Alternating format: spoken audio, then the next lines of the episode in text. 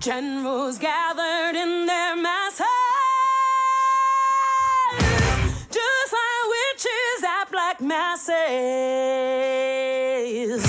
Evil minds that plot destruction. Sorcerer of death's construction.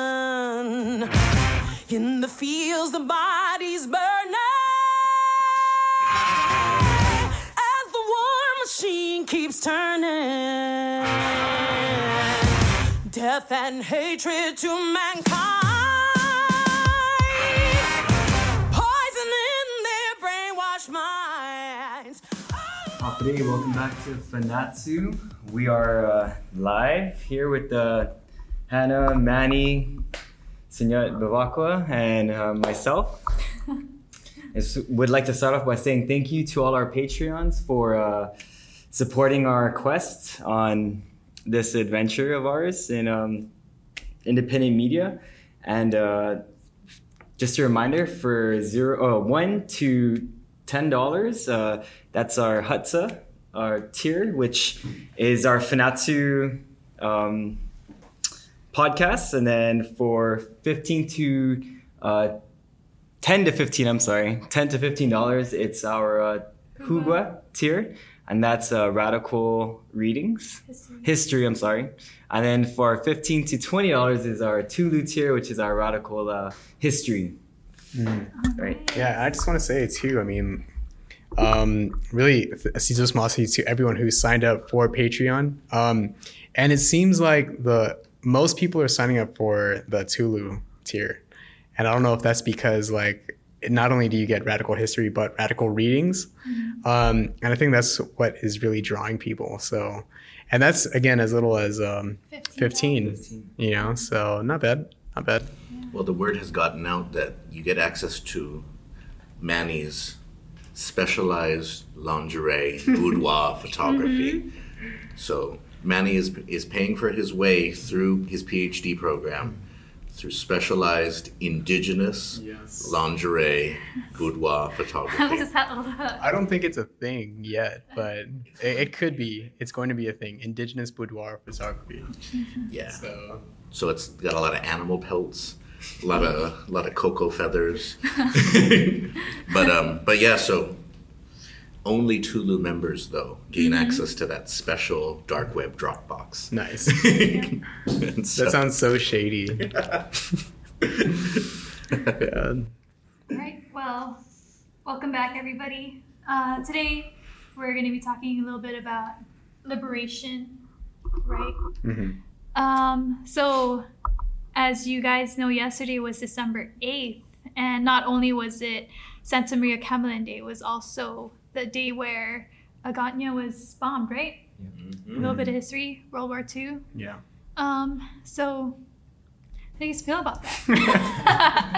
Who wants to go first? yeah.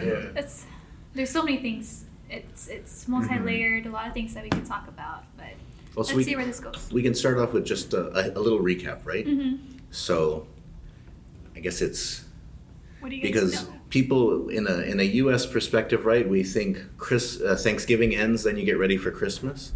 But for Chamorros and for people on Guam, halfway in between those, right, is Santa Maria Kamalen Day and then the anniversary of Guam getting attacked by the Japanese. And so we always got to remember that though, because I, I always feel like people are too easy to say, oh, Black Friday's over, got to get ready for Christmas. It's like, no, you got to get ready to remember Japanese imperialism and American colonialism and all, and then uh, Santa Maria Kamalen Day, right?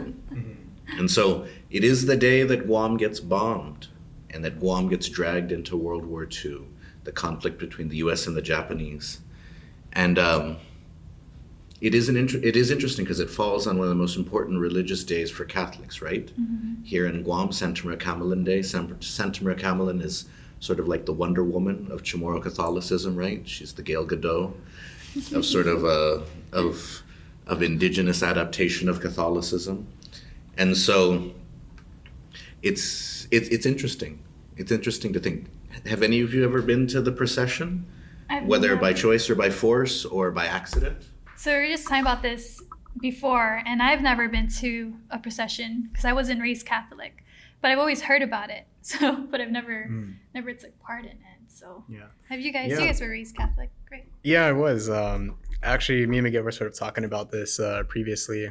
Um, but yesterday was my first time going to to the procession in like Oh. maybe like no may, maybe in the past like six to eight years. It was my first time going, and uh, again, I was there as a reporter, right? I was there for my for my work. Um, but yeah, just I don't know. It, I don't know. Like, see, I, I went to a Catholic school when I was uh, in elementary, and I remember being forced to go, and you know, everything seemed it seemed a lot more crowded um, in my memory. It seemed a lot. Um, everything seemed a lot more grand How about you know, now? as a child. yesterday? yesterday um well i mean i wrote an article about how like people P- catholics think that um, the crowd is actually shrinking.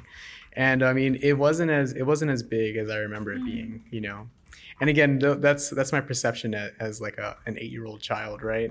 And then now as a 29 year old um, and one who is skeptical of the church and religion in general right? So but i mean it was cool because I got to talk to people there about how they felt, like if they felt like the crowd was shrinking. And these are people who've been going to the procession um, for the past uh, couple decades, you know. And some of them said yes, some of them said um, it's the same to me. Um, yeah, mi- mixed perce- perceptions. So, what about you, Al?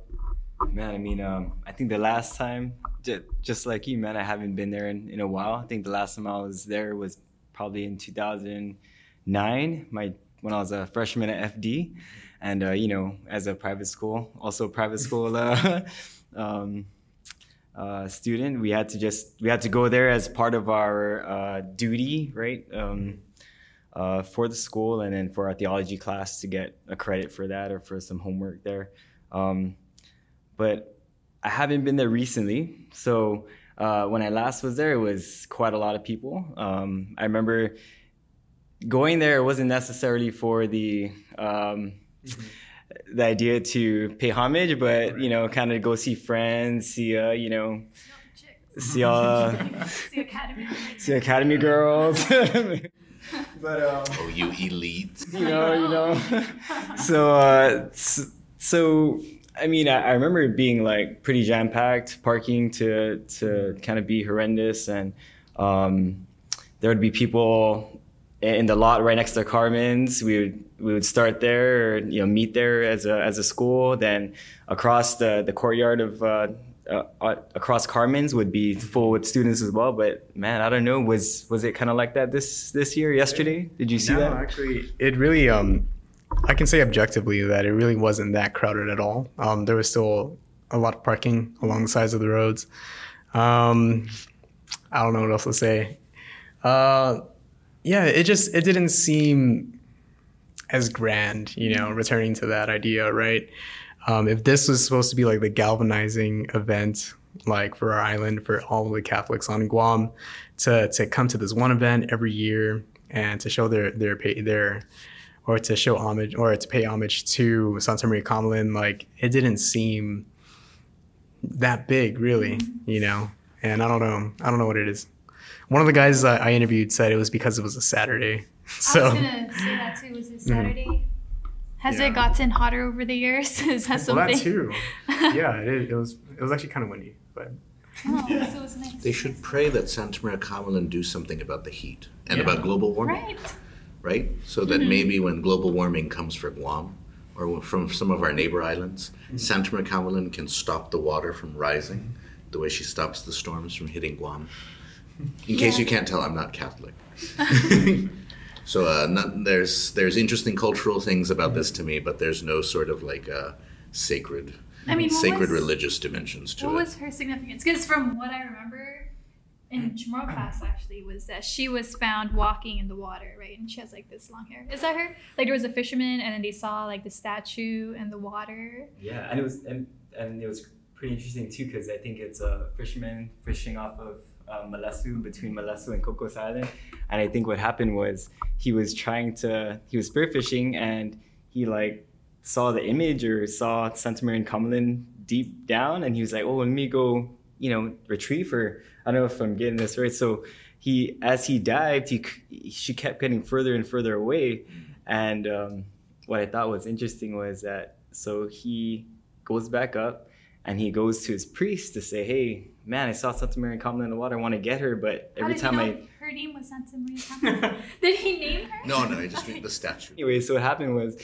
uh, his priest said, "Oh, you have to dress in your Sunday best and retrieve her." And ended up, he dressed in his Sunday best. He dove down. He was able to get a hold of her. Right? That's the That thing. Yeah, Really? Denuncio. Nancy. And so, but in truth, if maybe because so it's not just Santa Maria Kamalen, right? But she's on the Panglao Oro. She's on these big, giant golden crabs, mm-hmm. and so maybe the Oh. fisherman wanted those crabs. It's Maybe. like, dang, that's gonna that'll impress the wife and the Sakma because there's two crabs, right? and so, and so then so, but it's funny then because the the part about you have to dress nicely, right? Yeah, Yeah, that's like it's what makes the it- culture. Exactly. It's what makes it so that part of it is this metaphor for Chamorros accepting Catholicism and becoming civilized and modernized, right? Is that then you can only embrace this spirit, this part of your religiosity, once you decide to accept the, Mhm. the Change your culture that comes yeah. along with it, uh, accept that. And so, Yeah, kind of tricky. but so yes, there's lots of stories about where she gets her name from, but Kamalen refers to uh, a barracks or mm-hmm. like a like a, a shack, and it also refers to the area in the back of the church, mm-hmm. and so where they sometimes put statues. And so there's lots of different stories about where that comes from, but mm-hmm. the most most commonly it's because she is put into like a barracks, mm. and that's and so she becomes you know Saint Mary of the barracks, Interesting. and now she now now there's like three thousand girls named Cameron as a result. There's also a lot of guys named Cameron too, right? Cameron. but not from not from her. Santa Maria Cameron. that that's from that's from like 80s 80s like high school Not movies. to be. Cameron. Right. Yeah. Well. Yeah. It's one of the things too. I mean, like, um, I I asked people there, like, you know, on the stage, seventy seven years ago, Guam was bombed during the like while people were in prayer, right? And it, it didn't seem like uh, too many people um, actually connected connected the day with um, the historical event that occurred 77 years ago. And that's what i found more important or more interesting Yeah. you know?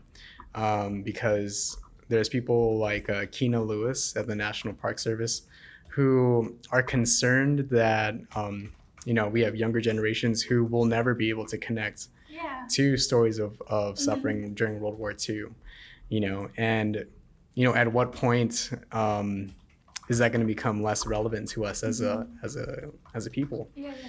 you know, and I feel like it's sort of the church's duty to to help people remember that, like when they go to these to these processions, right?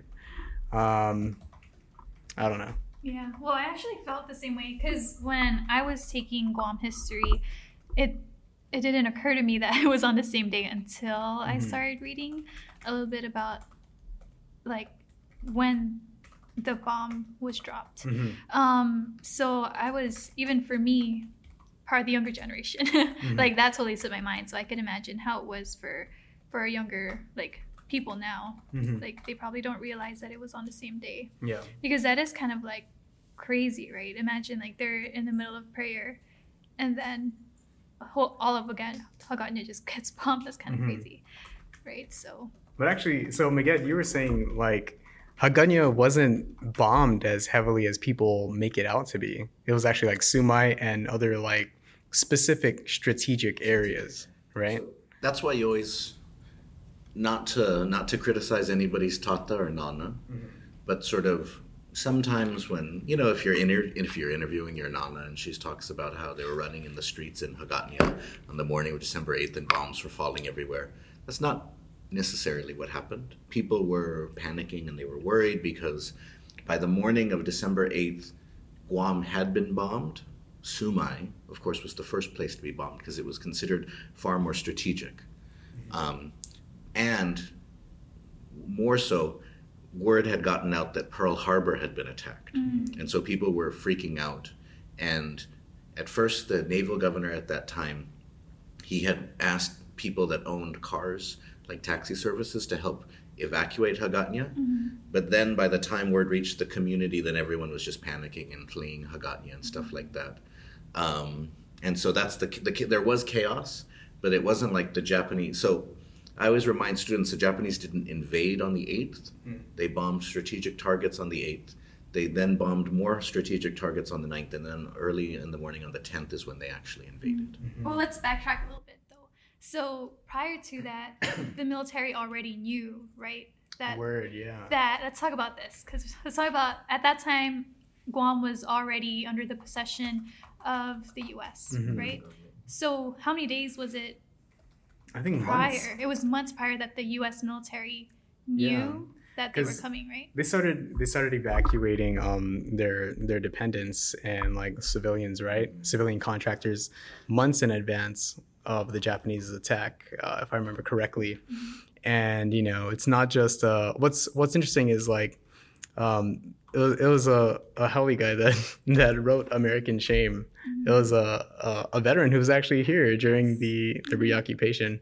Um, he was talking about how like the United States hasn't lived up to its word.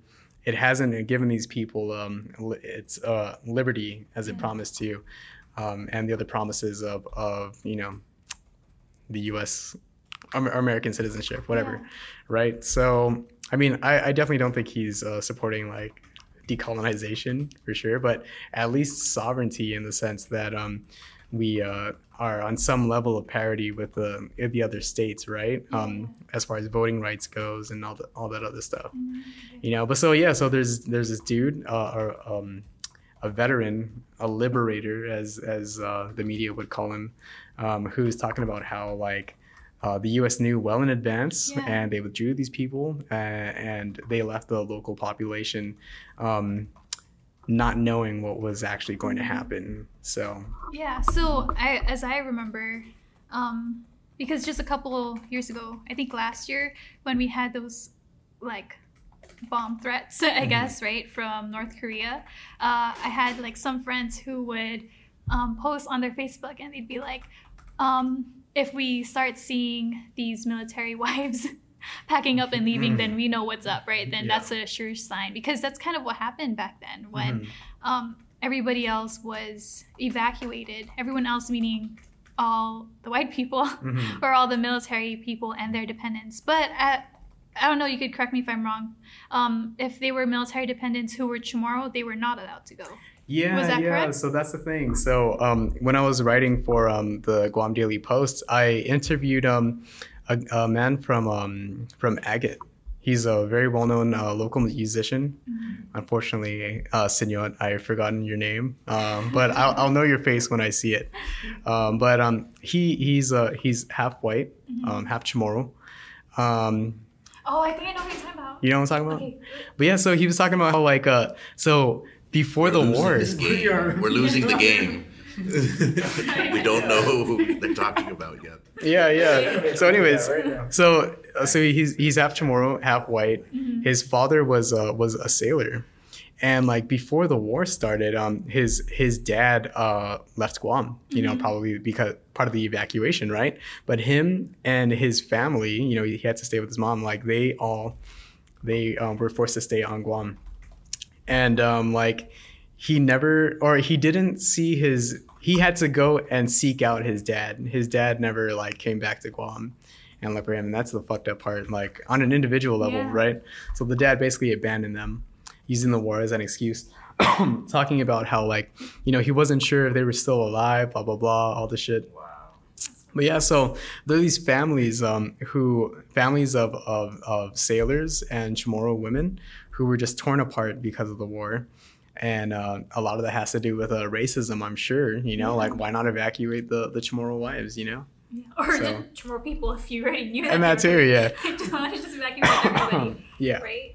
So So I guess that brings us to talking about the U.S. as our liberators, as Guam's liberators. But how could they even be right? Like, so it Right. like their intention was never to even save the Chamorros to begin with. Mhm. Because I mean, if it were, then they would have probably evacuated them too, right? mm-hmm. But they didn't. So, they didn't. what's your what are your opinions on U.S. as liberators or the war?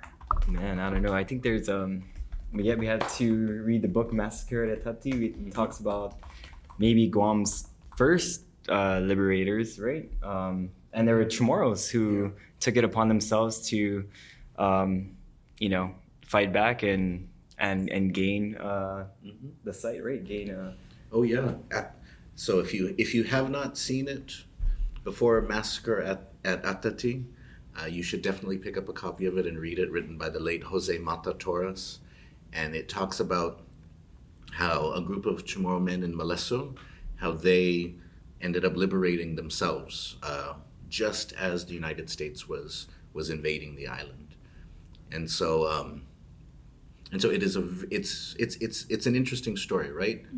I mean, one of the most important things about all of this discussion, right, is what is the Chamorro place in this story? The war story is big, it's huge, it takes care of, it takes over our, it took over the lives of our ancestors, it took, it takes over the, the way we understand our history, but what is the Chamorro place in that story, right? Are we the victims of it? That's the way we often think of it, right? We're just the suffering victims that get saved. But then when we look at it, though, are we just victims or in ways were we taken advantage of? So that's where you get to the beginning of it, right? Where what is the relationship between Guam and the United States? Well, at that time, the U.S. Navy didn't inform the Chamorros about the dangers. They didn't prepare the Chamorros for the coming war, which they were anticipating for months. So then, if you, that's why this time of year, is so important because if you think about it from that perspective, then your your interpretation of the war has got to change. Mm-hmm. So all the stuff, all the heroic stuff, all the tragic stuff, it all still happened, right? But what is our relationship to that? Did it all happen to us and around us? Were we engaged in it? And what do we do? What do we do afterwards, right? What lessons can we get from that? So many of our, our elders would tell us the lesson that you could get from that is that you should follow the United States because they'll always take care of us. But that's why understanding that history is so important. Because if you when when last year when people were when North Korea was threatening Guam and, and Trump was tweeting back trying to dunk on Kim Jong Un, then um, then people were like, "Oh, America will take care of us, right?" But if you look at historically and you think, well, the the relevant example to this is World War II, 1941, right? The fall or Fanuchånan of 1941. That's the relevant example. And what happened then? Did the United States take care of Guam then? Guam was ambiguous politically in relationship to the United States, but it was still important. Did the United States take care of Guam then? Did it defend Guam? No, it didn't. And that's the relevant historical example. And so that's why um, thinking about this is important, right? Because it all disappears through the war experience and through the quote unquote liberation, right? And that's that's it's always important to remember that is that Chamorros who were angry at the United States by the at the start of the war, they forget about that because they're so happy that they came back and got rid of the Japanese. So I would argue, and it, you know, and I talked, and through my oral, history research, I saw lots of it that Chamorros felt abandoned by the United States. They felt disrespected. But by the end of the war, how do you talk about that? Because everyone's just so thankful the Japanese are gone. So do you want to be the everyone is like, hey, I got my American flag, my nana hid it, you know, in the in the chicken coop in the back, and the Japanese never found it. I'm so glad America's back. Do you want to be the guy who's like, yeah, but they fucked us over, Prim? You remember that? Shut up, man. Would you rather be under the Japanese? No. See, today, if somebody says, Would you rather be under the Japanese? you can look at them and say, Man, you're stupid, you know. I don't know if they have medicine for the type of stupid that you have. But what were you going to say in 1944 or 45 or 46 or 47? If somebody said, How you, you want to criti- criticize the Americans? You want to be under the Japanese? Back then, there was still Japanese stragglers hiding in the jungles around Guam and there was still Chamorros that were getting their livestock livestock stolen, and some that were getting killed by Japanese mm. stragglers throughout the 40s. And so that's why this is very important, right? Because what is the place of Guam in relation to the United States at the beginning of the war story? And over the years, we've slowly pushed back against all of that lack of critique mm. that just just celebrate it just wave the flag. It's a liberation. It's great. But then after a certain while you have to look and think are we being taken advantage of in this? Just like we were kind of taken advantage of in 1941 and 1944 is that what's happening again? Well that's when you have to look at your history and think let's change the message. You know let's change the narrative. Absolutely. And unfortunately, I mean, on that note specifically, um, one of the articles. oh yeah, so there was a vigil um, with the National Park Service that just happened, um, and I had a little paragraph there about how, like historically, uh, the return or yeah, so um, you know that wall at, at the Asan Bay Overlook.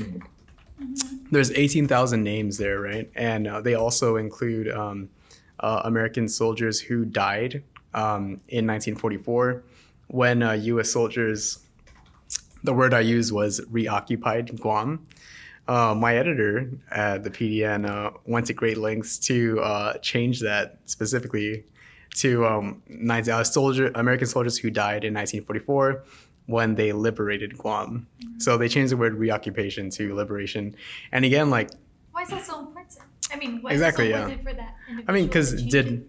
Yeah, did did they not reoccupy the island? Yeah, how's that? Yeah, and so like reoccupy is clearly more accurate. Is accurate. Mhm. Liberation is not. yeah, Anyway. But even like even if you like remove it from the overt like political sense of what I was trying to do, right? I mean like even at like maybe a like as a matter of definition, you know, like did they not reoccupy the island like uh, through military action from the Japanese for um, American advantage? Like you know? So i don't see why like they had to change that specifically. Um, but i mean again uh, when we're talking about changing the narrative um, at a very literal level like mainstream media on guam is reluctant to do just that. Um, i feel like there's been some headway with like the beyond liberation series but like there's still these small instances where like they just make it so damn impossible you know that's all I wanted to say. And I'm gonna go. I'm Malangonzu. Uh, I'm gonna go take care of myself real quick and Okay. be right back. I think a large part has to do with the whole like colonial mentality, you know, like that kind of thinking is really like passed on from gen to generation. Of course, like from the generation from the Chamorros who were there during the war, you know, at the end of the war, um, and just that whole idea that um, the Americans came and saved them from uh, the Span. I mean, the Spanish, the freaking Japanese.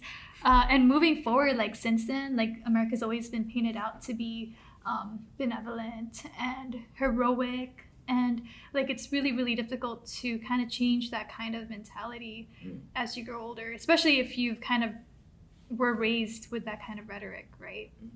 Like it really takes a whole lot of like research and kind of reading on your own to kind of realize that it, it's there's definitely a different kind of story. Yeah. Yeah. And how did how did you? I, I know um maybe for for those of us who've taken you, uh, I know that you sometimes you um, assign uh, us to definitely meet up with our manåmko', our, Mhm. our elders, and you know ask inquire. You know, what- are there any stories that they, they that they'd like to share with us uh, about?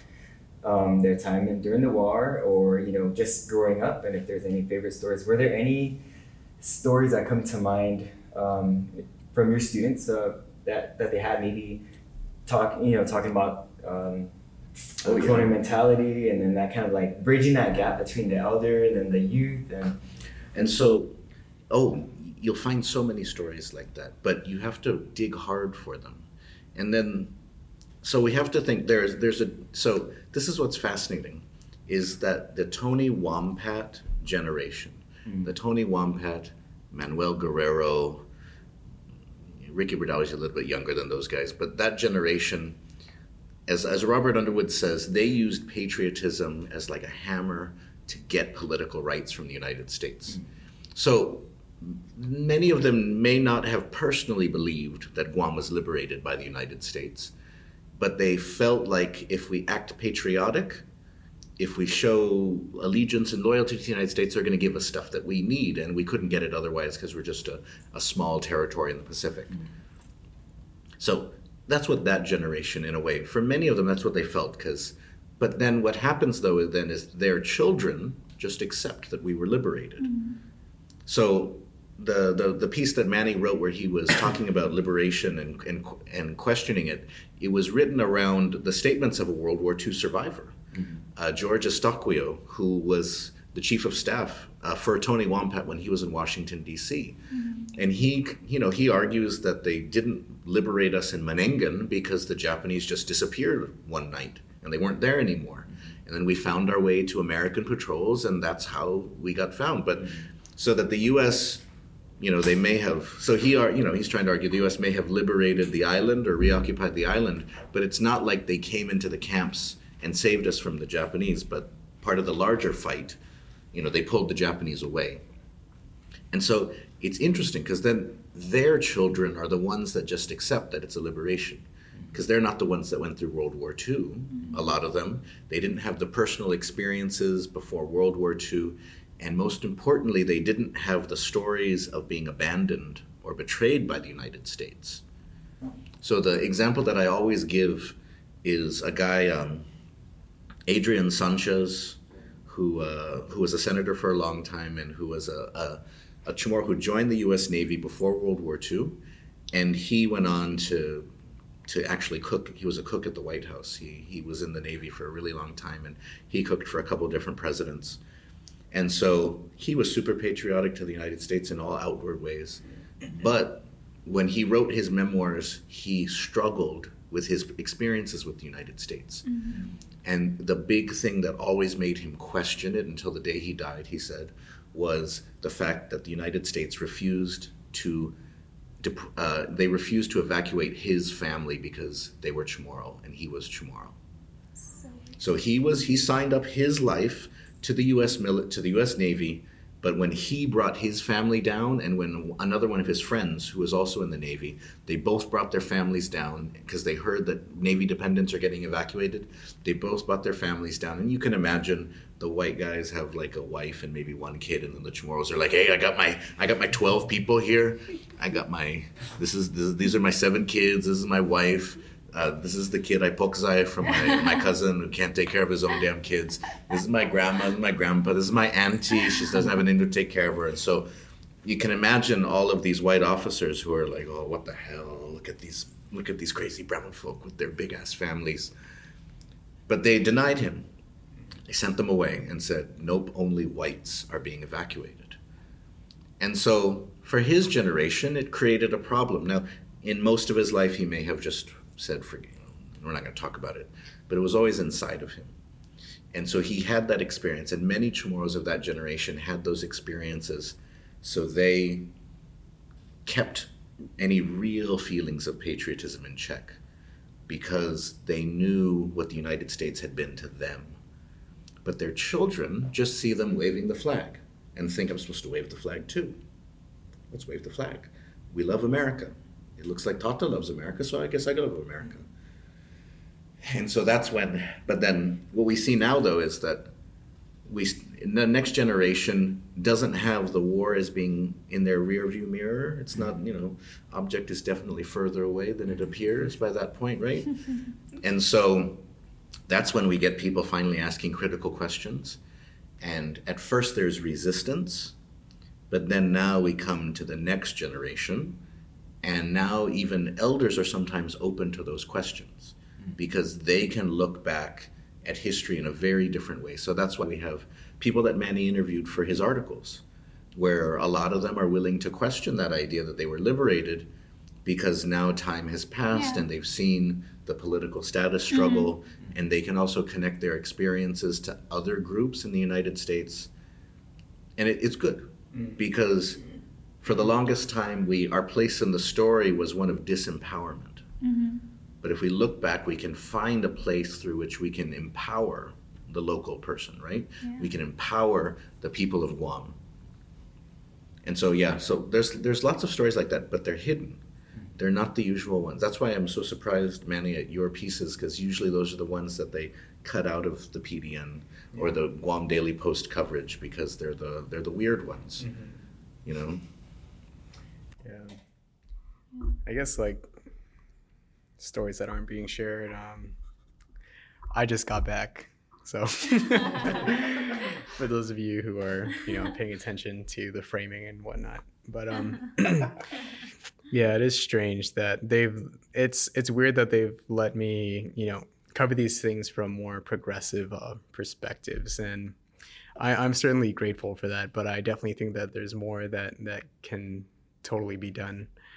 Um, and I don't know what what it, what is it going to take? Like, oh, okay. So first of all, I guess you know, jumping on on Magette's point, right? Um, so Angel Sablan, the executive director, um, has stated publicly that he wants to make this Liberation Day the biggest Liberation Day ever. You know, because it'll be 75 years. You know, so I don't know. It, it, it's so weird. Um, like, because even he acknowledged like participation in the events is actually declining. And so you take that and the fact that like, you know, we're already in like in dire financial uh, straits, right?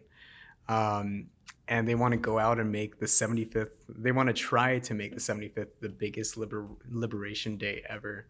Um, does that sort of like pull us back from like sort of the, some of the progress that we, we've made in a narrative sense, I guess? Yeah.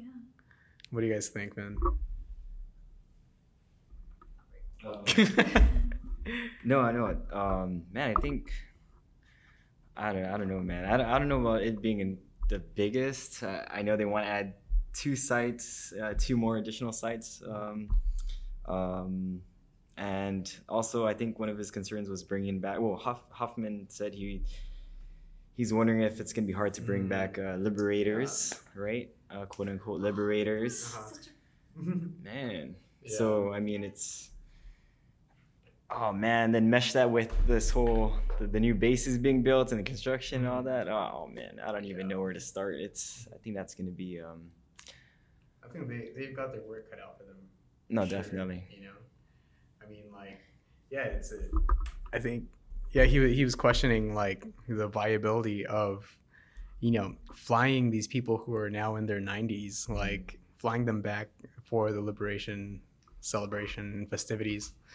Um, I mean, Yeah. I don't really know how to feel about that because I mean they are liberators, but I mean if you've even seen pictures from when they reoccupied Guam, there were like some pretty racist kind of uh, on their boards. They were like, oh, you know, like Guam is the U.S.'s now and things like that. It was never for the intention to save the Chamorro people again, right? And these 92 year olds, like they probably had like a different kind of way of thinking back then, and it was probably only for the sake of the U.S. Mhm. Like it was only because they love their country so much. Like it was never Yeah.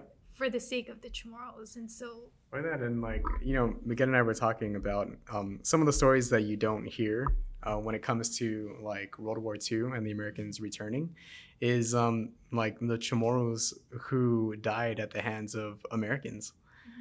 And you know, like uh, my family has a story uh, where my great grandpa's uh, brother um, was was shot by like two Americans on patrol uh, because he was he was up in a tree um, uh, harvesting tuba and he had these like these shin guards or something that, that the Japanese uh, would wear at the time. And so these two these two Americans uh, saw him in the tree and they just shot him. Like, you know, like I mean, maybe that was their first time out of the continental U.S. They'd probably never seen a Japanese up until the point that they were fighting them, and they'd probably never seen a Chamorro either until they got to the island. But like, Jesus Christ, like And you can't, you know, we don't all look the same. yeah. they all look the same to me, though. right. Just joking. But I mean, if you also put it into kind of their perspective, like these soldiers then were probably like a bunch of 18 year olds, 19 year olds, Mm. you, you know, very young.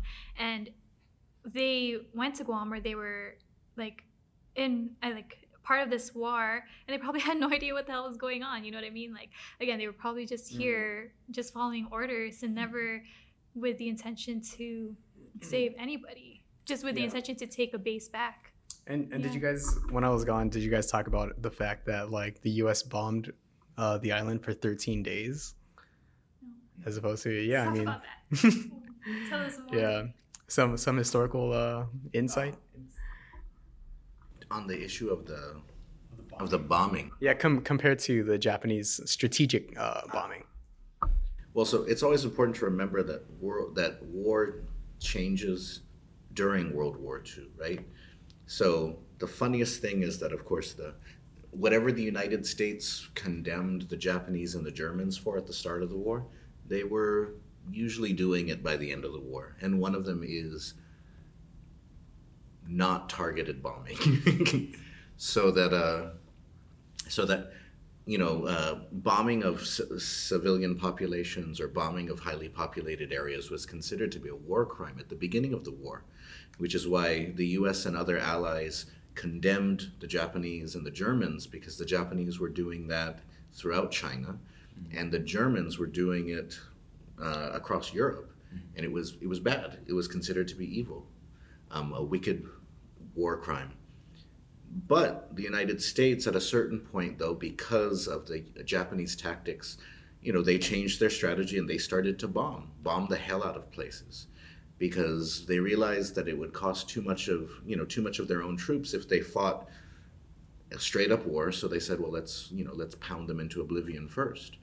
And so Guam is bombed. So that's why Guam and Saipan are treated a little bit differently, even though they are both attacked by the United States within a month of each other. Is that one of them, a little over a month, because one of them follows the more sort of the the logic of the United States for most of the war, and then Guam sort of Guam the Guam plan is carried out, you know, with that idea of bombing and softening first, soften them up, um, so the Japanese cannot entrench that they cannot make you bleed so much to, to take the territory back. So take away their ability to hide, take away their ability to sort of dig in by flattening the island. Mm. And so, so, you know, we forget about that. And, you know, we forget about it, of course, because at that moment, Chamorros were grateful that the Japanese were gone. Mm. So you have to think that for many of those Chamorros, it's okay if I lose my house because we still have our lives, right? So the, the calculus is we, you know, we, we survive, the Japanese are gone, and even if the United States does treat us badly, they don't treat us as badly as the United States, as, as the Japanese did. So that's sort of that logic that happens there. But that's why nowadays, though, because this is what people always forget is how long is a debt supposed to stay in place? How, how often is a debt supposed to be repaid?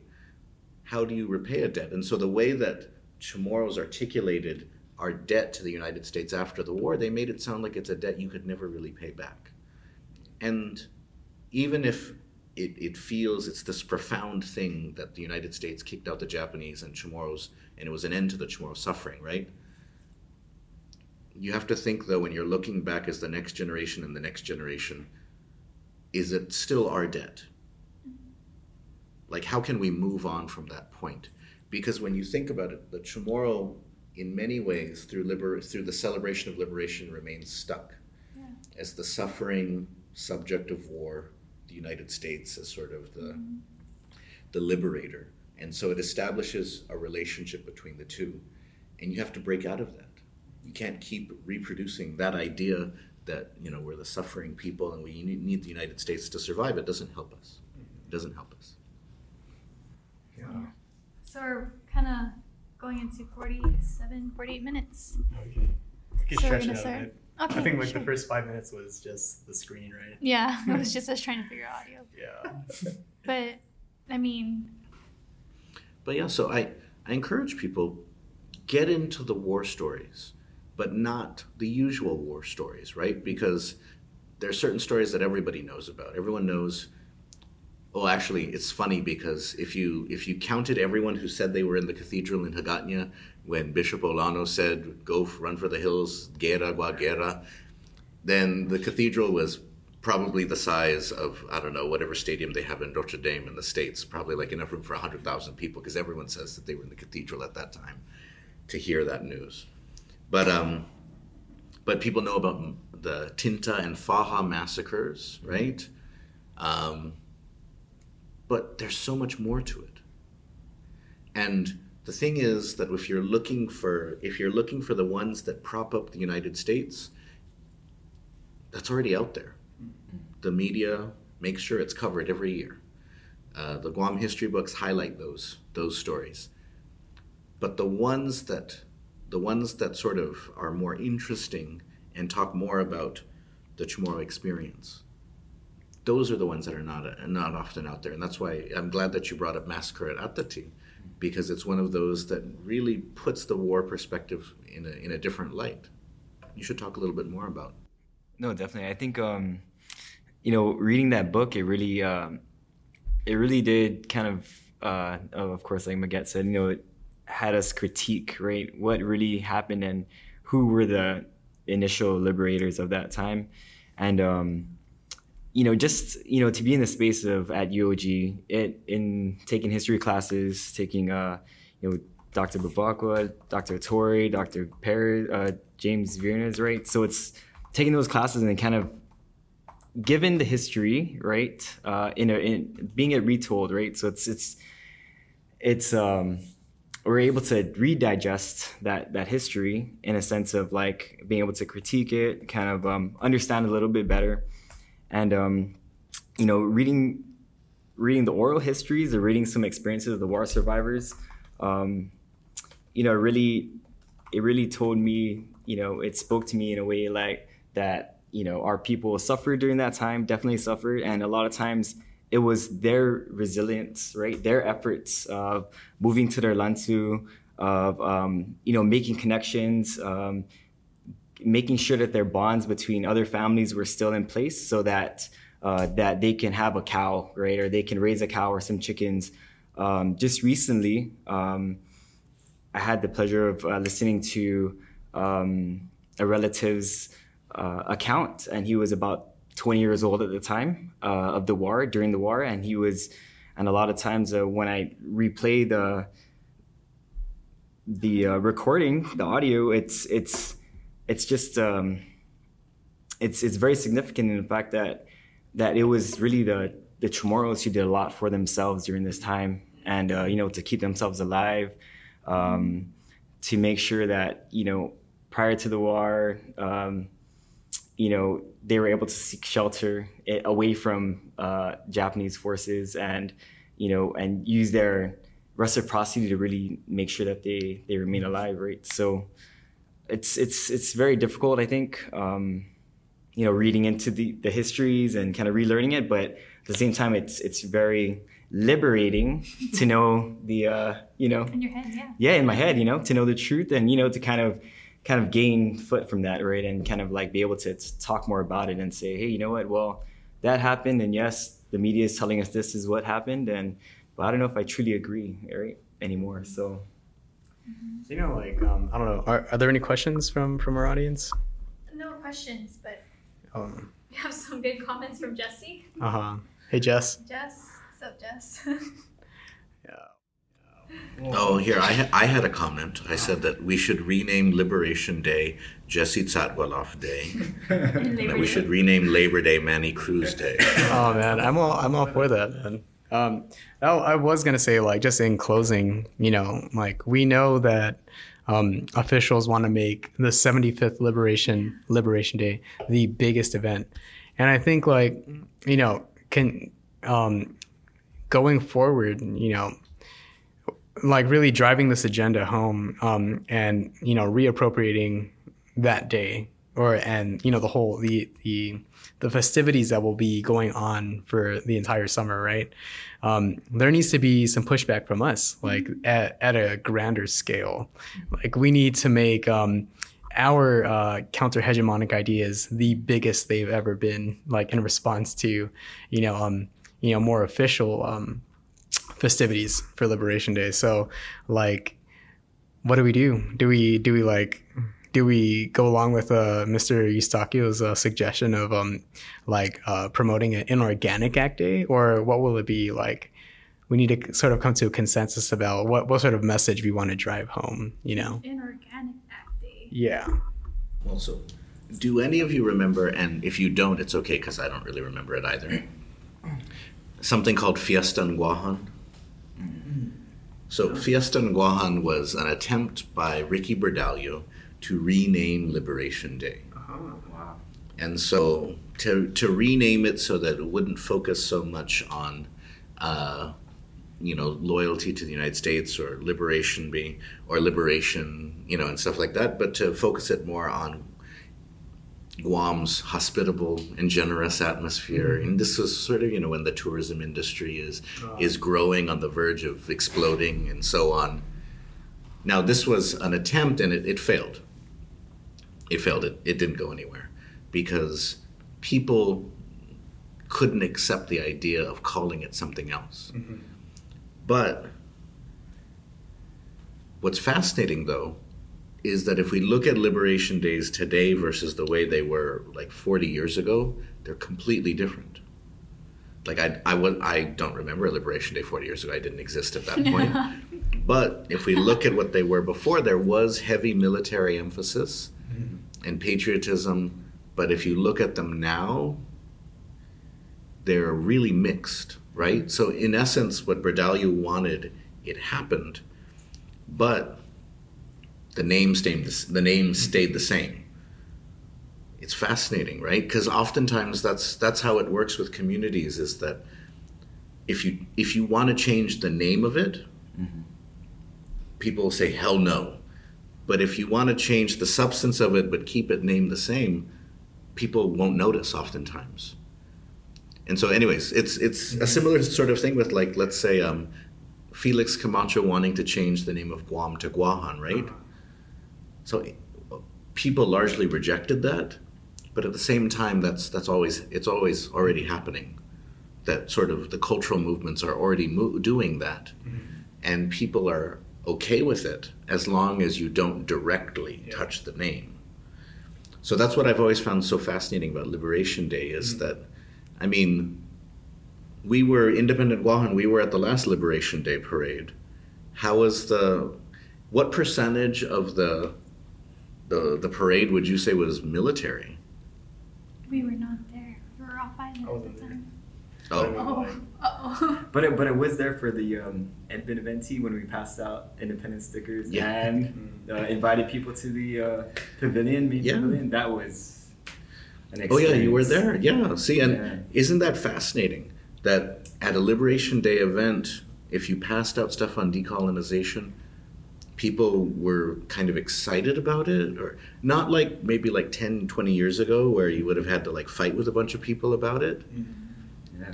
But so that's that's what's very interesting about that right is i mean i was there earlier this year when we had liberation day and the military is a small part i mean everyone stands up and everyone you know salutes and stuff like that and but like there's far more car companies village floats insurance companies.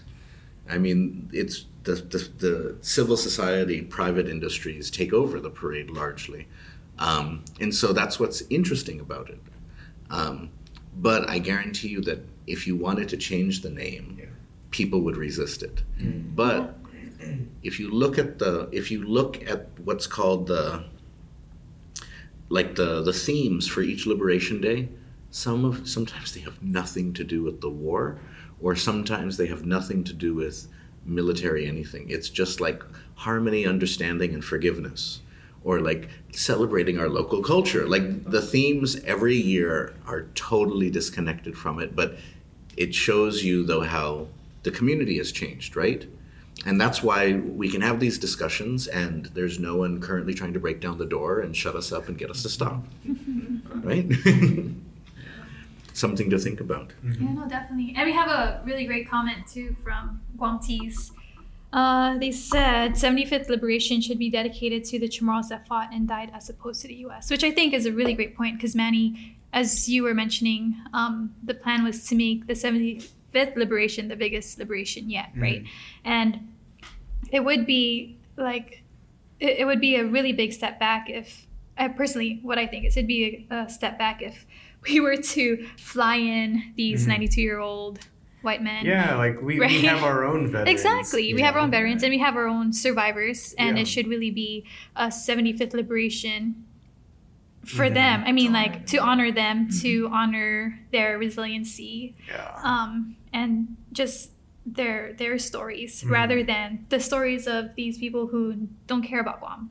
To be honest, right? Yeah, that's great. So- yeah, like sure, fly over some like 95 year old white dude who is who this is his first time back on Guam since 1944, and like, oh, I don't know what this is all about, but hey, thank you, I appreciate it. Um, yeah, So, just Yeah. if they were to make it the biggest, to make it, um, make it to honor the Chamorro people, Yeah. not these white people. absolutely. But I also think another way to do it is just to not have one.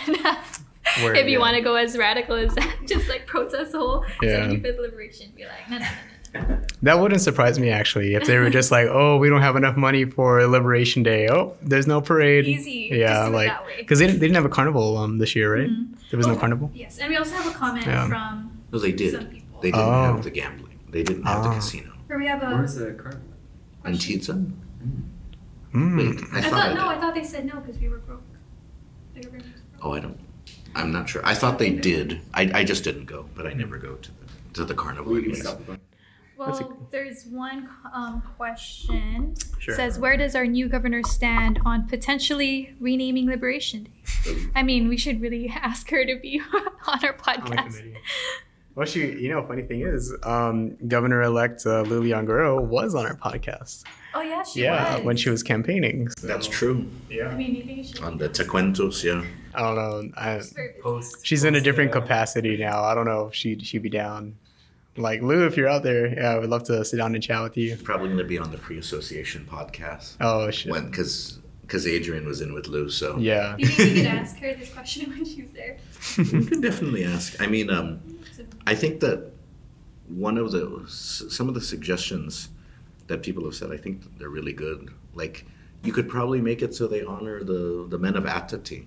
Like the, the I mean, Manmatai Toruesta, they're they've all passed on now.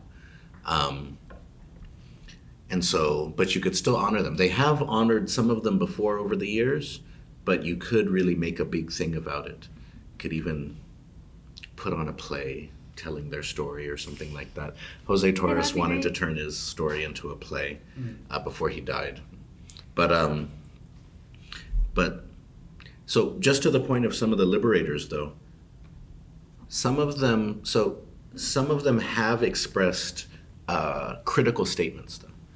So there have over the years been a couple who have come back, and during the Commonwealth movement, there was a strong push that every time the liberators would come back, they would the the vets that would meet with them would tell them, "Can you write a letter for us? Can you can you talk to people in the states on our behalf?" Mm-hmm. And so that's when there's a series of letters that come out from quote unquote liberators who argue that that the United States in a way betrayed us because we thought we were liberating these people, but instead, mm-hmm. you know, they just remain a territory of the United Yes. States and they can't even vote for mm-hmm. president. So over the years, there have been a couple, and then there are some liberators who get upset if you ask them those questions because it's like, and part of it is because they didn't know any better. And I've had, I have heard stories of some of them actually apologizing to Chamorros. There was a couple who apologized and basically said, like, I'm so sorry we destroyed your island. We didn't know. They never told us that anybody was even living here. Mm-hmm. And so, but it really goes to that point of is it a liberation if the people that are coming to quote unquote save you don't even know that you exist? Is it a liberation? And if it is, what kind of liberation should it be? Should the people tell say it as liberation, or if, were they just coming to liberate the land so that they could have it for themselves? So that's the thing is that you you got to ask those questions and then think what is the appropriate way to commemorate this, and um, but yeah, the seventy fifth. I don't know. Bring some liberators in on a canoe. A Sakman canoe and have them come into the canoe. Oh house. no, that would be a disaster. Chamorro Like, village. that oh man. Somebody somebody says they should bomb the island for another 13 days. Somebody. Meaning Jesse. There was a there was mm-hmm. one liberation day. I don't know if if you all remember it, where they were supposed to be there was supposed to be a flyover by a very expensive bomber, and it Mm. crashed into the ocean. Oh shit. Are you serious? Yeah, it was. Wow. Uh, it, there was it was supposed to fly over the parade, and instead it, it crashed into the ocean. Mm-hmm. Thank you, Santa Maria Kamalen. I'm just kidding. I'm joking. I'm joking. it from that. You're influenced. Bah. Yeah. Disavowed. Disavowed. We're gonna cut to a commercial break. Um, this episode is brought to you by Infusion Egg Sandwiches. Um, for every egg sandwich you buy, uh, a dollar is contributed to Fanachu. I'm kidding. I wish. but I yeah, wish. I wish. cool. Well, that's about it, right? Mm-hmm. Si Yu'os Ma'åse'. Thank you, guys. Plug the Patreon Yeah. for those people that are still listening. Patreon, before you go, uh, real quick, um, please uh, continue to support us on our Patreon, patreon.com slash fanachu. It's a dollar to ten dollars. Um, that's on the Hacha. Um, that means you get free um, podcast Mhm. um, a day in advance. And then, or something like that. And you, you, you basically help keep us running. Yeah, keep you us help us motivated. keep- you keep us here. So. Yeah. So, and then we also have the uh, it's a Hubud, uh, that is ten dollars to fifteen dollars. Um, you get access to our radical histories, um, and then fifteen to twenty dollars on the Tulu level that gives you access to radical readings. So it's really great. Um, so your uh, your your contributions go to things like this. So if you see me switching up, wait, am I on the right camera? Yeah, I am. Right? I don't even know. But so you have like all of these cool stuff um, that we get um, subscriptions to to make our quality, our production um, a lot better, a lot smoother. Um, so yeah, thank you very much. Yeah, and we're actually we're after we uh, we cut, we're gonna take care of the radical history and radical readings, right? So, and um, those will be live streamed and uploaded to uh, directly to Patreon, and again, that's only available um, to our um, Hugua and Tulu members. So, yeah. Ooh, somebody says that we should give a subscription to somebody as a Christmas gift. Oh, okay. I'm down for that. Yeah, I mean, that sounds pretty That is. solid. yeah, yeah. Maybe maybe after we we take care of the the exclusive stuff, we'll we'll think of how to do that, Another right? thing, Oh, and free stickers. Fanachu or Guahan Independence Stickers, sticker. yes. I mean, like that's something we can do. Absolutely. If you're off island, um, send us your. You could send us Oh, your yeah. PO box. And We'll if Jack is still stuff. watching, he showed me the mock-up for the sticker today. Oh, Ooh, earlier wow. today. Nice. New graphics. Yeah, so we do have new um, stickers Mhm, for in the Fanachu, right? yeah, in, In, the, the, works, yeah. Fanachu specific. We have independent Guahans. Maybe if you're a Tulu, maybe some shirts. Hey. Maybe, maybe. Maybe Wow. I'm looking at the shirt holder. Who wants a shoe holder? I have one bin with shirts in it. I don't. We have a whole mm. bin full of shirts. Start Do subscribing. I? Can I? Can I get some of those? Because I'm going back to starving student status in a couple months, so I could definitely use free clothes. so Okay. Oh, yeah. I don't know what size we have. It's a bin. I, it may be all mediums and smalls or Yes. something. So when you subscribe, please send us your size, just in case. This is Mossy. So just Mase Tatlo. Thank you, everybody.